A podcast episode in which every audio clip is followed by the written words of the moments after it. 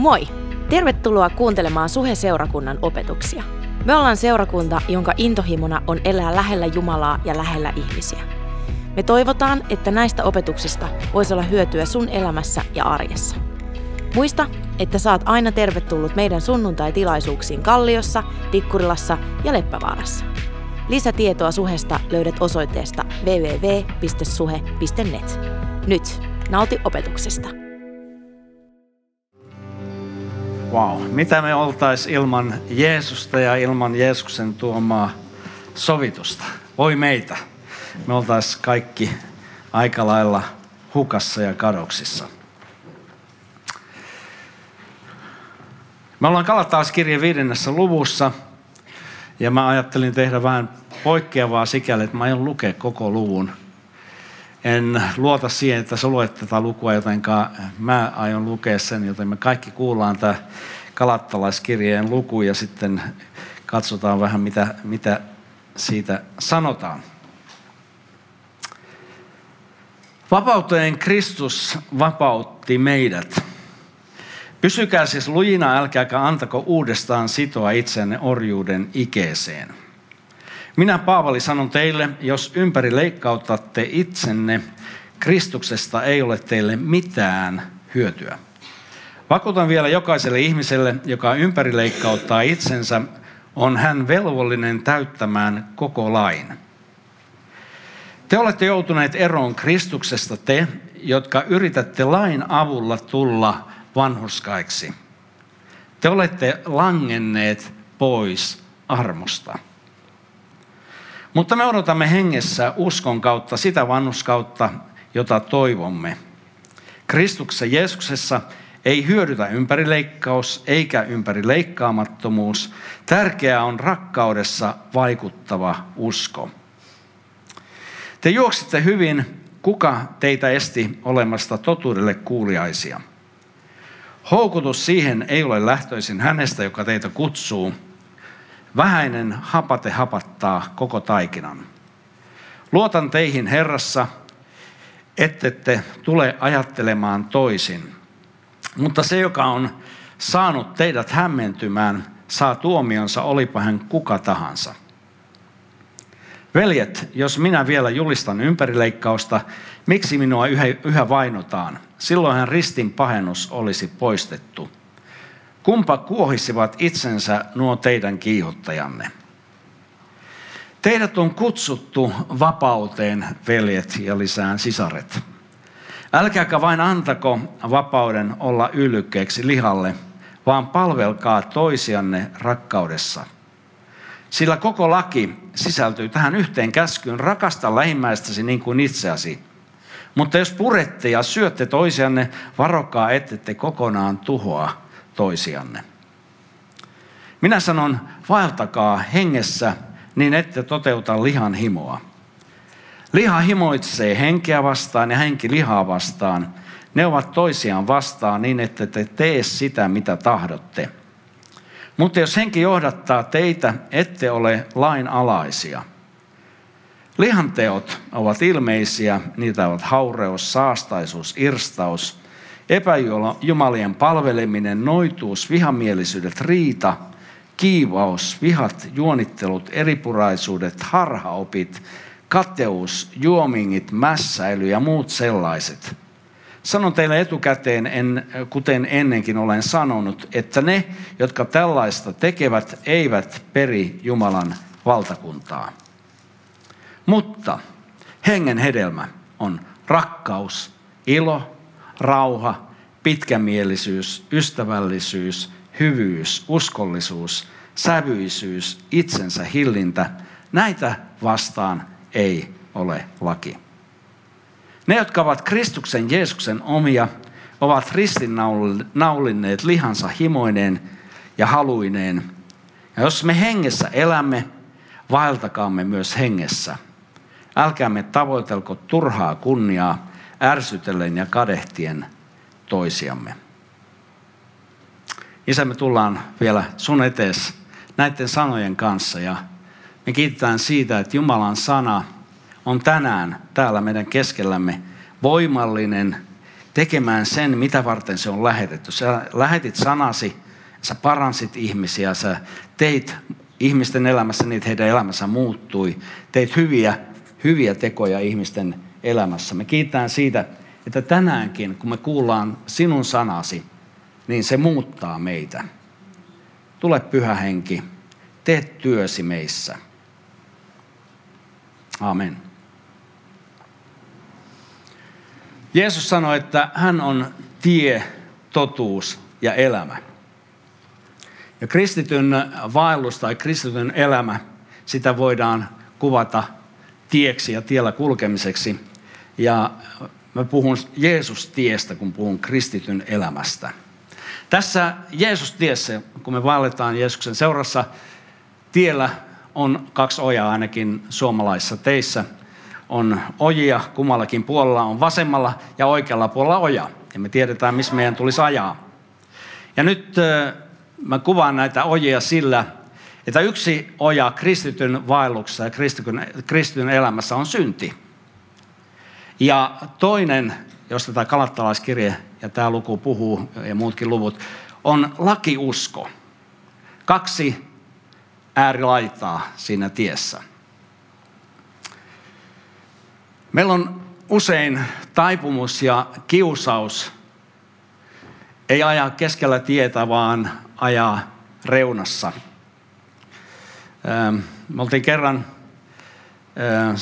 Pietu Korpelaisen kanssa ajamassa autolla. Tultiin Jyväskylästä tänne Helsinkiin ja, ja ajetaan moottoritiellä ja, ja Pietu, ystävä, oli ratissa ja, ja tuota...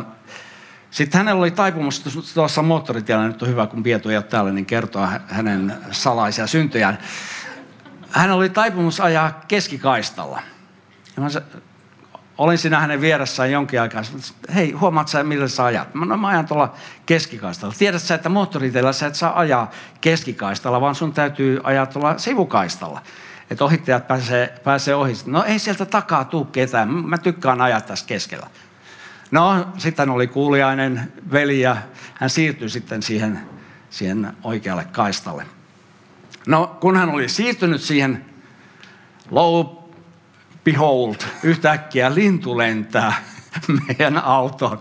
Ja, ja, ja tuota, Pietu sanoi, no niin, tässä näit. Jos mä olisin ajanut tuolla toisella kaistalla, ei olisi tapahtunut mitään pahaa. Ei olisi se lintu kuollut. Ja nyt kun me siirryttiin tälle kaistalle, niin heti tuli lintu meidän päälle.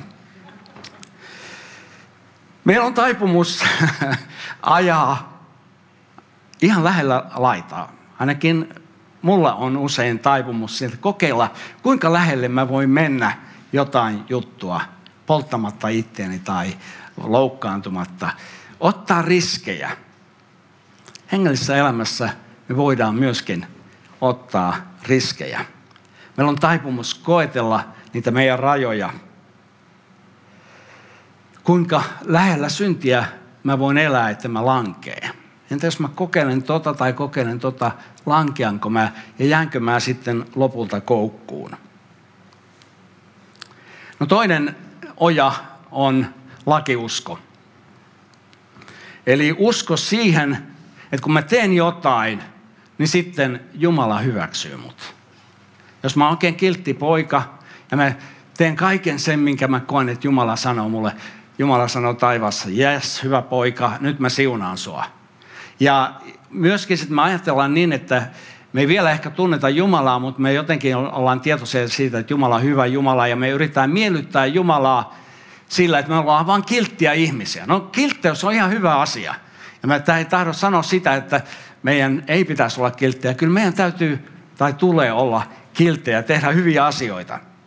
Mutta lakiusko on sellaista, että mä, kun olen kiltti, niin sen kiltteyden perusteella Jumala sitten julistaa minut vanhurskaaksi. Tekee mut hänelle hyväksytyksi. Antaa mun synnit anteeksi, kun mä nyt on niin kiltti. Mä oon ansainnut sen Jumalan elämän ja Jumalan vanhurskauden. Jumalan, että Jumala julistaa mut syyttömäksi. Nyt mun täytyy tuottaa sulle pettymys. Jos sä ajattelet näin, niin se on väärin ajateltu. Me ei voida meidän kiltteydellä, ei meidän teoilla, Me ei voida ansaita Jumalan vanhurskautta. Sanotaan, että Jumalan vanhurskaus, Jumalan hyvä, että Jumala hyväksyy meidät, se on lahja. Se on taivaan lahja meille, joita, jonka eteen me ei voida tehdä yhtään mitään. Ja Galatalaiskirje puhuu tästä lakiuskosta. Yksi tämän lakiuskon piirre on tämä ympärileikkaus. Juutalainen mies ympärileikkautti tai hänen vanhempansa ympärileikkautti kaikki pojat, jolla sitten ajateltiin, että okei, nyt on, okei, oli juutalaisen yhteisön jäsen, mutta ei kuitenkaan välttämättä Jumalan perheenjäsen, ei Jumalan lapsi. Se ympärileikkaus ei tuonut Jumalan kansan, niin kuin hengellisen kansan jäsenyyttä, taivaan jäsenyyttä. Ja Toora, juutalaisten kirjoitukset, niin siellä on, siellä on lakeja, satoja lakeja, kuusisataakolmetoista lakia. Sitten on vielä muu lakikokoelma, joka on perinnäissääntöjä ja muita tällaisia. Ja juutalaiset yritti niin kuin pikkutarkasti täyttää kaikkea tätä, ajatteli, että sillä he saavat Jumalan hyväksymisen osakseen. Ja se ei onnistunut. Ja Vanha testamentti osoittaa sen, että lain kuuliaisuus ei tuo Jumalan hyväksymistä. Vaikka ne kuinka yritti seurata niitä ja vaikka kuinka oli hyvä fariseus, niin kukaan hyväkään fariseus ei kyennyt täyttämään kaikkia lakeja. Ja sen tähden täytyy tulla toisenlainen ratkaisu. Yksi asia vielä tähän liittyen on, kun Raamattu puhuu tässä Galatalaiskirjan kohdassa lihallisuudesta. Mikä on lihallisuus? Onko se se, että mä syön possua tai syön lihaa? Onko se lihallisuutta? Ei. Lihallisuus Raamatussa, Raamatun kielessä on meidän vanha ihmisemme. Se ihminen, joka ei ole uudesti syntynyt. Jeesus sanoi, että sinun täytyy uudesti syntyä päästäksesi Jumalan valtakuntaan. Ja uudesti syntymätön ihminen elää lihassa. Elikkä se on lihallinen, ei kristitty, vaan se vaan on lihallinen. Mutta nyt ongelma on siinä, että me kristittyinä myöskin voidaan olla lihallisia. Eli me voidaan tehdä sitä, mikä meitä miellyttää. Ja äh, tämä on yksi myöskin liittyy tähän äh, ojaan.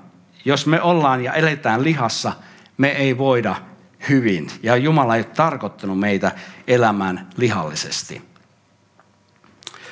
Roomalaiskirjeen seitsemäs luku, joka on Galatalaiskirjan tällainen sisarkirje, niin siellä Paavali luvussa seitsemän toteaa, että kun hän käsittelee tätä lihaongelmaa ja syntiongelmaa ja kamppailua sen synnin kanssa, niin Paavali huudahtaa, kuka pelastaa minut tästä kuoleman ruumiista? Tajus sen, että se reppu hänen selässään, se kuoleman ruumis riippuu hänessä kiinni. Kuka minut voi pelastaa siitä? Ja kuinka moni meistä on kokenut sen niin kuin kristittynä myöskin, että kuoleman ruumis se vaan se on niin kuin selkäreppu mun kyydissä. Mistä mä pääsen siitä eroon? Öö, no sitten tietysti jos katsotaan tuota Roomalaiskirjettä, niin seuraavaksi sieltä sitten löytyy se ratkaisu kyllä, mistä se ratkaisu löytyy kahdeksannesta luvussa. Roomalaiskirjeen kahdeksas luku puhuu elämä hengessä. Nyt ei ole mitään kadotustuomiota niille, jotka ovat Kristuksessa Jeesuksessa, sillä elämän hengen laki vapauttaa sinut tai on vapauttanut sinut synnin ja kuoleman laista. Elämän hengen laki on vapauttanut. Se on mennyt aikamuoto. On vapauttanut. Sun ei tarvitse tehdä sen hyväksi yhtään mitään. Sun täytyy, tai anteeksi mä sanon täytyy, mutta jotta sä voit olla vapaa, sun tulee nähdä tämä, että jotain on tehty mun puolesta. Mun ei tarvitse yrittää olla Jumalalle otollinen. Mä olen Jumalalle otollinen silloin, kun mä otan Jeesuksen vastaan. pelastajana. Silloin mä olen Jumalalle hyväksytty. Sitten sen jälkeen niin mä saatan elää lihassa, mä saatan elää tottelemattomasti Jumalaa kohtaan ja käyttäytyä typerästi vaimoa kohtaan, lapsia kohtaan ja seurakuntaa kohtaan. Ja kaikki tämä, se ei kuitenkaan poista mua Jumalan lapseudesta. Jumala laittaa kyllä mut kouluun ja vaimokin laittaa mut kouluun, jos mä käyttäydyn huonosti. Ja me tarvitaan tällaisia kouluttajia, eikö niin? Jotka sanoo, että älä nyt käyttäydy tolla tavalla, toi sattuu muuhun. Ja on hyvä, jos me ollaan tälleen avoimia toinen toisillemme. Mikä laille oli mahdotonta, koska sen, sen lihan vuoksi oli heikko, sen teki Jumala. Jumala on tehnyt tämän sun ja mun puolesta. Ei mun tarvitse yrittää olla otollinen Jumalalle. Eikä mun tarvitse niin kuin kamppailla sen kanssa, että mulla on se liha. Okei, Paavalillakin oli se liha ja mä uskon, että meillä on se liha ihan loppuun saakka. Sitten kun mä potkasen viimeisen potkun ja mä pääsen tuonne taivaaseen, sit liha on takana päin. Mutta tässä ajassa me kamppaillaan tämän lihan kanssa. Se on realiteetti. Sä et voi sitä, sitä lihasta päästä eroon. Sori vaan. Joku yrittää paastolla päästä. No siinä kyllä kiloja lähtee eroon, mutta ei sillä päästä lihasta, sitä lihallisesta luonnosta eroon. Meidän täytyy laittaa lihaa kylläkin kurin, se lihallinen luonto, se meidän oma pää, meidän omat ajatukset. Meidän täytyy asettaa ne Jumalan sanan alle ja elää niin kuin Jumalan tahdon mukaisesti. Eli on olemassa todella lihallisia kristittyjä, on olemassa vähemmän lihallisia kristuksia, kri, kristittyjä. kristittyjä. Ja mitä toivottavasti, mitä enemmän me luetaan Jumalan sanaa, mitä enemmän me ollaan myöskin seurakunnan yhteydessä, mitä enemmän me ollaan toinen toistemme kanssa tekemisessä, niin sitä vähemmän tämä lihallisuuden tulisi hallita meidän elämää. Ja siinä me tarvitaan toinen toistamme. Siinä me tarvitaan sitä, että sä tulet sanoa mulle, että hei, toi loukkas mua. Koska mä saatan mennä ihan niin kuin jossain tunnelissa ja mä, voin, mä en tiedä sitä, että mun käytökseni tai mun sanani on loukannut jotain. Hei, please, tehdään se toinen toisillemme. Ollaan avoimia, ollaan rehellisiä. Autetaan toinen toistamme tässä kristityn vaelluksessa. Sitä varten seurakunta on. Ei tämä ole seurakunta sellainen, joka, jos kaikki ollaan täydellisiä, täällä on epätäydellisiä ihmisiä, ollaan matkalla täydellisyyttä ja me tarvitaan toinen toistamme, jotta me voitaisiin kasvaa kristittyinä.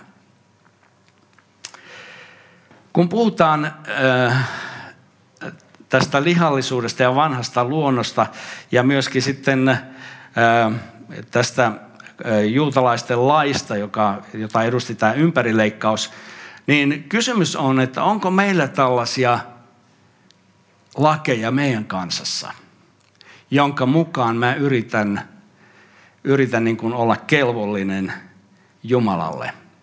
Mä heitän kysymyksiä.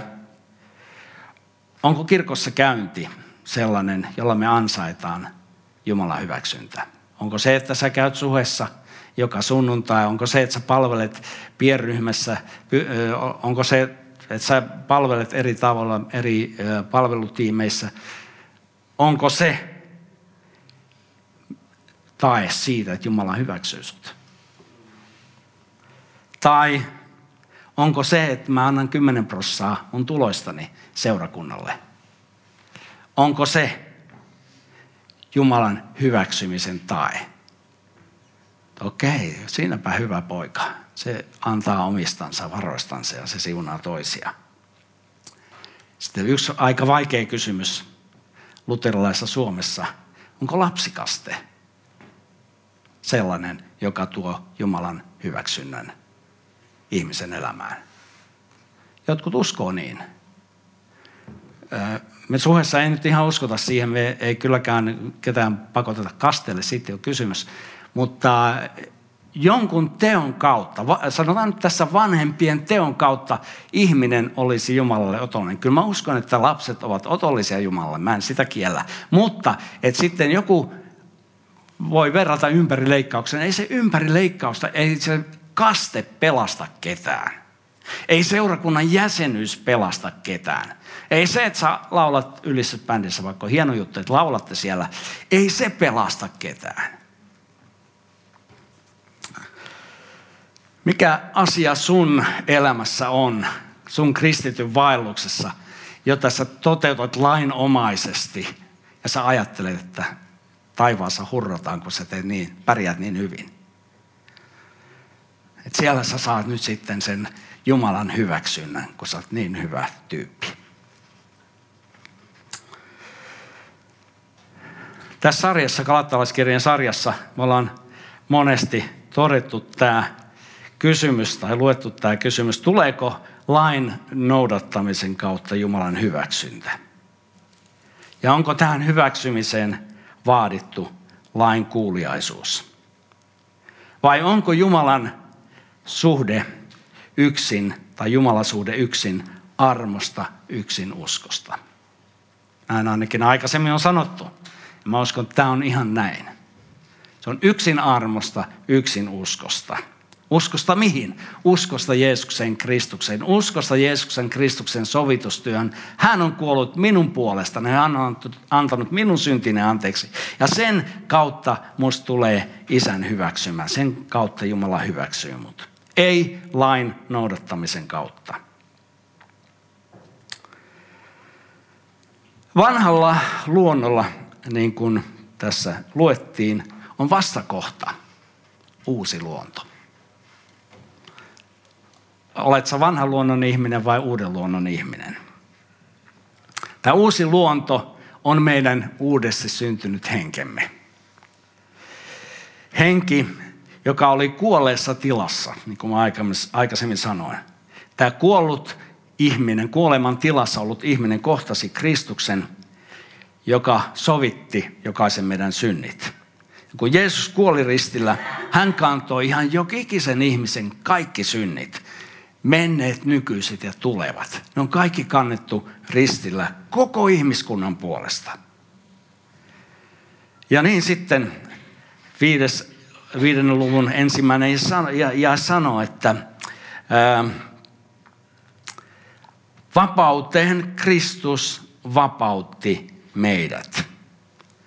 Vapauteen Kristus vapautti meidät. Ei orjuuteen, ei lainomaisuuteen, vaan vapauteen. Ja sitten vielä kolmastoista jae sanoo, teidät on kutsuttu vapauteen. Ei teitä ole kutsuttu orjuuteen, ei teitä, teitä ole kutsuttu jonkun orjapiiskurin alaiseksi. Teidät on kutsuttu vapauteen. Isä, joka rakastaa sinua ja minua, on vapauden puolesta. Ei ole ollenkaan orjapiiskuri, eikä aja meitä tekemään jotain, vaan antaa meille mahdollisuuden tehdä jotain. Ei sen takia, että me ansaittaisiin jotain, vaan sen tähden, että me halutaan tehdä. Mä uskon, että meissä jokaisessa on halu tehdä hyvää.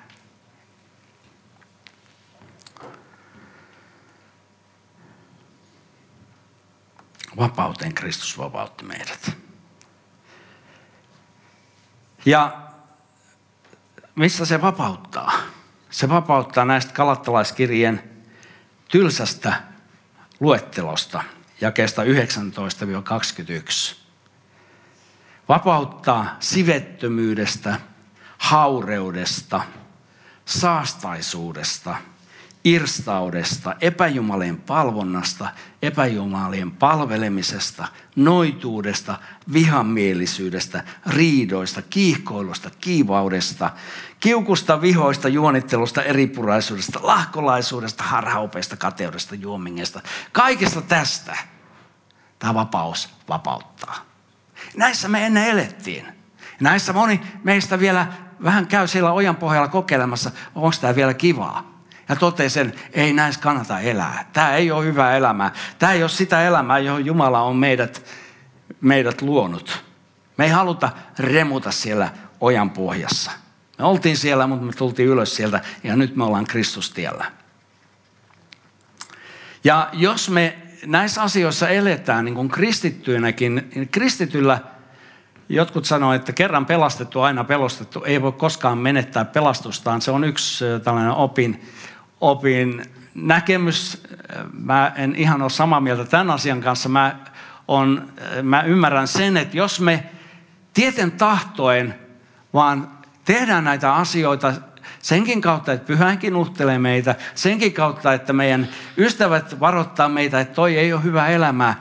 Niin me voidaan joutua eroon Jumalasta. Mä itse olen tullut uskovassa perheessä ollut, nuorena kasvanut. Ja, ja tuota, isä ja äiti vei mua seurakuntaan ja mä siellä kävin ja, ja tuota, jollain tavalla olin, olin äh, niin kuin uskossa Kristukseen, kunnes sitten kahdeksantoistavuotiaana joidenkin vähän synkempien vuosien jälkeen mä tajusin sen, että mun tulee ottaa Jeesus vastaan omaan elämääni. Ja mä voin todistaa sen, että mä tunsin Jumalan, mä poikkesin sieltä kaidalta tieltä ja mä kävin siellä testamassa ojaa.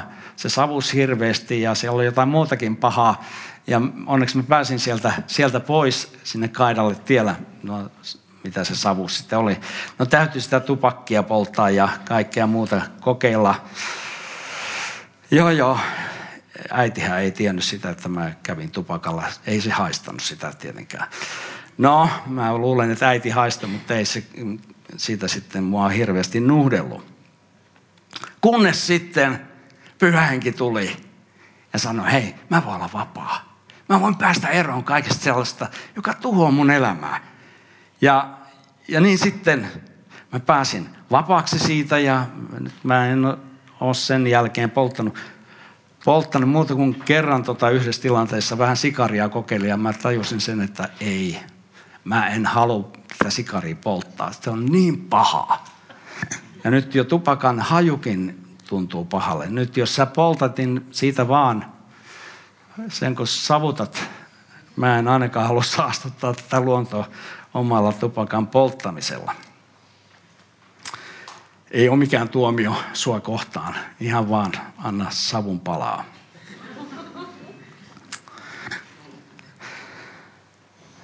Pyhä Henki. Ajattele, mun ei tarvitse yrittää. Pyhä Henki antaa mulle vapauden. Pyhä Henki johtaa mua yhä suurempaan vapauteen. Mä saan olla levossa ja mä saan ottaa rennosti. Ei mun tarvitse hikoilla sen puolesta tai sitä vastaan, että okei, nyt mulla on toikin juttu, mistä mun täytyy päästä eroon ja mitähän mun pitäisi tehdä. Ja se mun pitäisi tehdä, että mennä vaan Jumalan luokse ja sanoa, Pyhä Henki, tuu mun elämään. Täytä mua. Ja kun Pyhä Henki täyttää mua, niin tiedättekö mitä tapahtuu? Kaikki sellainen vanha ja kaikki sellainen juttu, joka on Jumalan sanan vastaista, se alkaa menettää merkityksessä. En mä enää halua tehdä sitä. Tulee sisäinen halu voittaa ne asiat mun elämässä. Ja niin sitten seurauksena siitä, että mä oon täynnä Pyhä Henkeä, on tää Galatalaiskirjeen mahtava luettelo jakeessa kaksikymmentäkaksi kaksikymmentäkolme. Mitä on hengen hedelmä? Mun elämä alkaa tuottaa ihan toisenlaista hedelmää. Ei ole enää riitaa, eikä kateutta, eikä katkeruutta, eikä taistelua, eikä sotia, eikä mitään muuta sellaista. No, jotain tietysti aina pientä täytyy olla jäynää, mutta pääasiassa rakkautta, iloa, rauhaa, kärsivällisyyttä, ystävällisyyttä, hyvyyttä, uskollisuutta, lempeyttä, itsehillintää. Vau. Wow. Mä haluan olla täynnä näitä hedelmiä. Tai hengen, puhutaan yhdestä hedelmästä, ne on niin kuin hedelmä eri lohkoja. Hengen hedelmä, yksi hedelmä, se sisältää kaikkia näitä.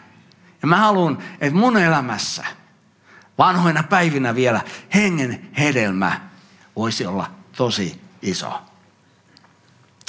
Eduskunnassa oltiin rukouksessa kerran, mä oon käynyt siellä eduskunnan rukouskokouksessa, pastorin rukouskokouksessa, ja siellä oli sitten tällainen vanha Kiina lähetti, olikohan satavuotias, äh, lähelle sata vuotta kuitenkin, ja oli harras Jumalan mies, ja, ja tuota, no siellähän sitten niin kuin pastoreiden keskellä rukoili sitä, että kun hän nyt pääsisi niin kuin synnistä eroon, ja ajattelin, että mitä sinä vanha mies, mitä syntiä sulla nyt sellaista, että josta sun täytyy päästä eroon. Etkö sä nyt ole vanha ja pyhä ja etkö sä nyt ole se vanhurskas ihminen, mitä sulla on niin kuin tunnustettavaa. Mutta se vaan kertoi sen, että mä käydään tätä kamppailua ehkä vielä hienossyisemmin ja hienommat asiat. Pyhä Henki alkaa osoittaa meille, hei, Tuossa sä loukkasit, toi sana sattui toiseen, pyydä anteeksi. Toi juttu, mitä sä teit, se ei ollut oikein.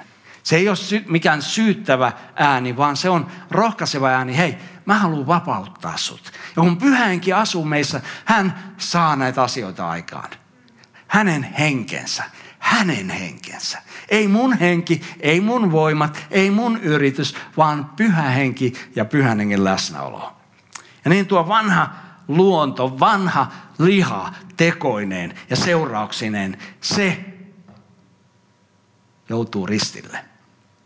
Itse asiassa Raamattu sanoo, se on ristiinnaulittu. Ei mennä sinne ristille ja oteta sitä vanhaa kaveria sieltä alas. Annetaan sen olla ristillä Kristuksessa Jeesuksessa. Tämä nyt on tietysti tällainen kristillinen kuva, mutta mun mielestä erittäin hieno kuva, että samalla kun Jeesus meni ristille, niin mun liha naulittiin sinne ristille. Hei, eikö me voitaisiin tänä jouluna tehdä sellainen hyvä päätös ja pyytää, että Pyhä Henki tulisi meidän elämään mahtavasti ja antaisi meille voiman ei ottaa sitä lihaa enää kyytiin. Pyhä Henki voisi olla niin vahvasti meidän keskellä, että mä heti tajuaisin sen, milloin mä olen lihassa, milloin mä käyttäydyn väärin, milloin mä teen asioita, jotka ei ole Jumalan hengen mukaisia. Efesolaiskirje viides luku ja kahdeksantoista sanoo, täyttymällä täyttykää hengellä. Jeesus sanoi, että sille eräälle naiselle siellä kaivolla sanoi, että heidän, sinun sisimmästäsi tulee virtaamaan elävän veden virrat. Se on Pyhän Hengen virta. Joten meidän tulee mennä siihen virtaan, meidän tulee täyttyä tällä Pyhän Hengen läsnäololla ja pitää meidän katse Kristuksessa. Ei niissä meidän ongelmissa, ei niissä meidän lihallisissa puolissa, vaikka se reppu painaakin meidän selässä. Ei siinä, vaan pitää katse Kristuksessa, niin kuin Pietari siellä merellä katsoi Jeesukseen ja sai voiman nousta jälleen aaltojen päälle. Ei liikaa takerruta niihin meidän, meidän lihallisiin piirteisiin. Vielä lopuksi Roomalaiskirjeen kahdeksas luku ja toinen jae. Aivan huippujae. Elämän hengen laki. Kristuksessa Jeesuksessa on vapauttanut sinut synnin ja kuolemanlaista. Siinä on se ratkaisu. Elämän hengen laki. Pyhä Henki on vapauttanut. Ei ehkä, ei sitten kun sä oot kiltti ja sitten kun sä oot tehnyt tietyt jutut ja kuviot, niin sitten ei. On vapauttanut sinut, sillä uudessa syntymisen hetkellä on vapauttanut sinut synnin ja kuolemanlaista. Se laki ei hallitse sinua. Sinä olet vapaa.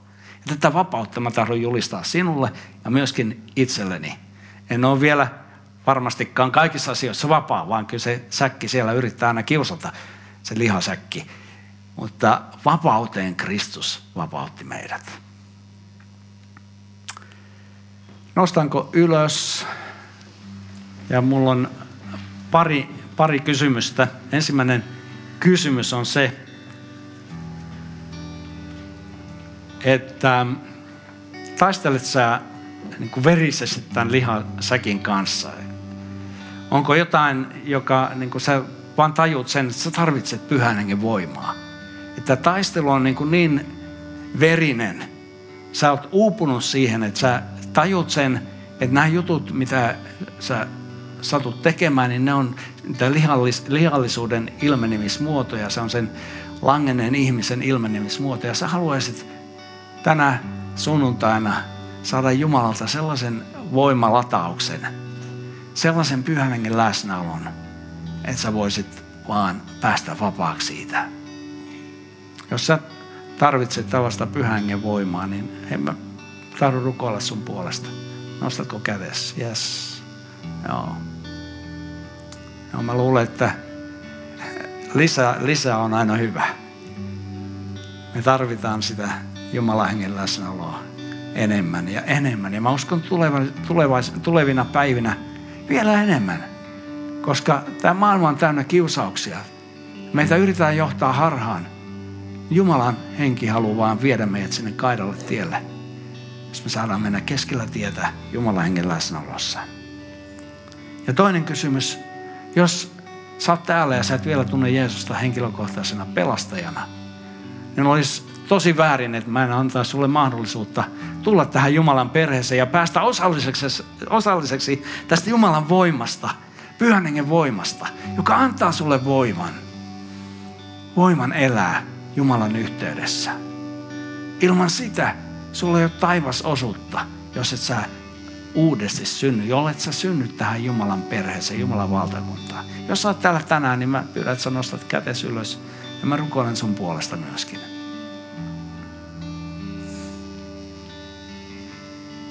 Joo. Herra näkee. Joo, isä, isä mä kiitän siitä. Sä oot hyvä isä, sä oot rakastava isä. Sä oot isä, joka et ole tuomarina meidän elämässä, vaan sä, sä oot rakastava iankaikkisuuden isä, joka, jolla on myötätuntoa meitä kohtaan. Sä et naura meille, kun me langetaan. Sä et syytä meitä, vaan sä oot siellä niin kuin tuhlaaja pojan isä, joka on syli avoinna ja toivottaa tervetulleeksi. Tervetuloa kotiin. Kiitos Pyhä Henki siitä, että sä oot meidän keskellä. Me saadaan täyttyä tänään sun hengellä. Ja Herra, sä annat meille voiman vaeltaa tässä elämässä. Ei niin vaan, että me ollaan tyytyväisiä, vaan että me voitaisiin olla myöskin todistuksena toisille. Toiset kun katsoo meitä, ne ihmettelee, mikä sus on. Miten sä voit elää onnellisena tässä ajassa? Miten sä voit elää tuolla tavalla? Mikä sulla on? Mä voidaan kertoa, että Jeesus on mun elämässä. Pyhä Henki on mun elämässä. Sä kiitän siitä. Sä oot hyvä isä. Isä, mä vaan rukoilen sitä, että siunaat tätä seurakuntaa, siunaat ihan jokaista. Aikuista täällä on lapsia tuolla lasten osastoilla Jeesuksen nimessä. Siunaat seurakunnan johtajia. Siunaat Kirsiä, Makea, Tomasta, kaikkia muita vastuunkantajia. Kiitos siitä, että sun henkes täyttää tämän huoneen, täyttää tämän seurakunnan sun hyvällä läsnäololla. Isä Jeesuksen nimessä. Amen.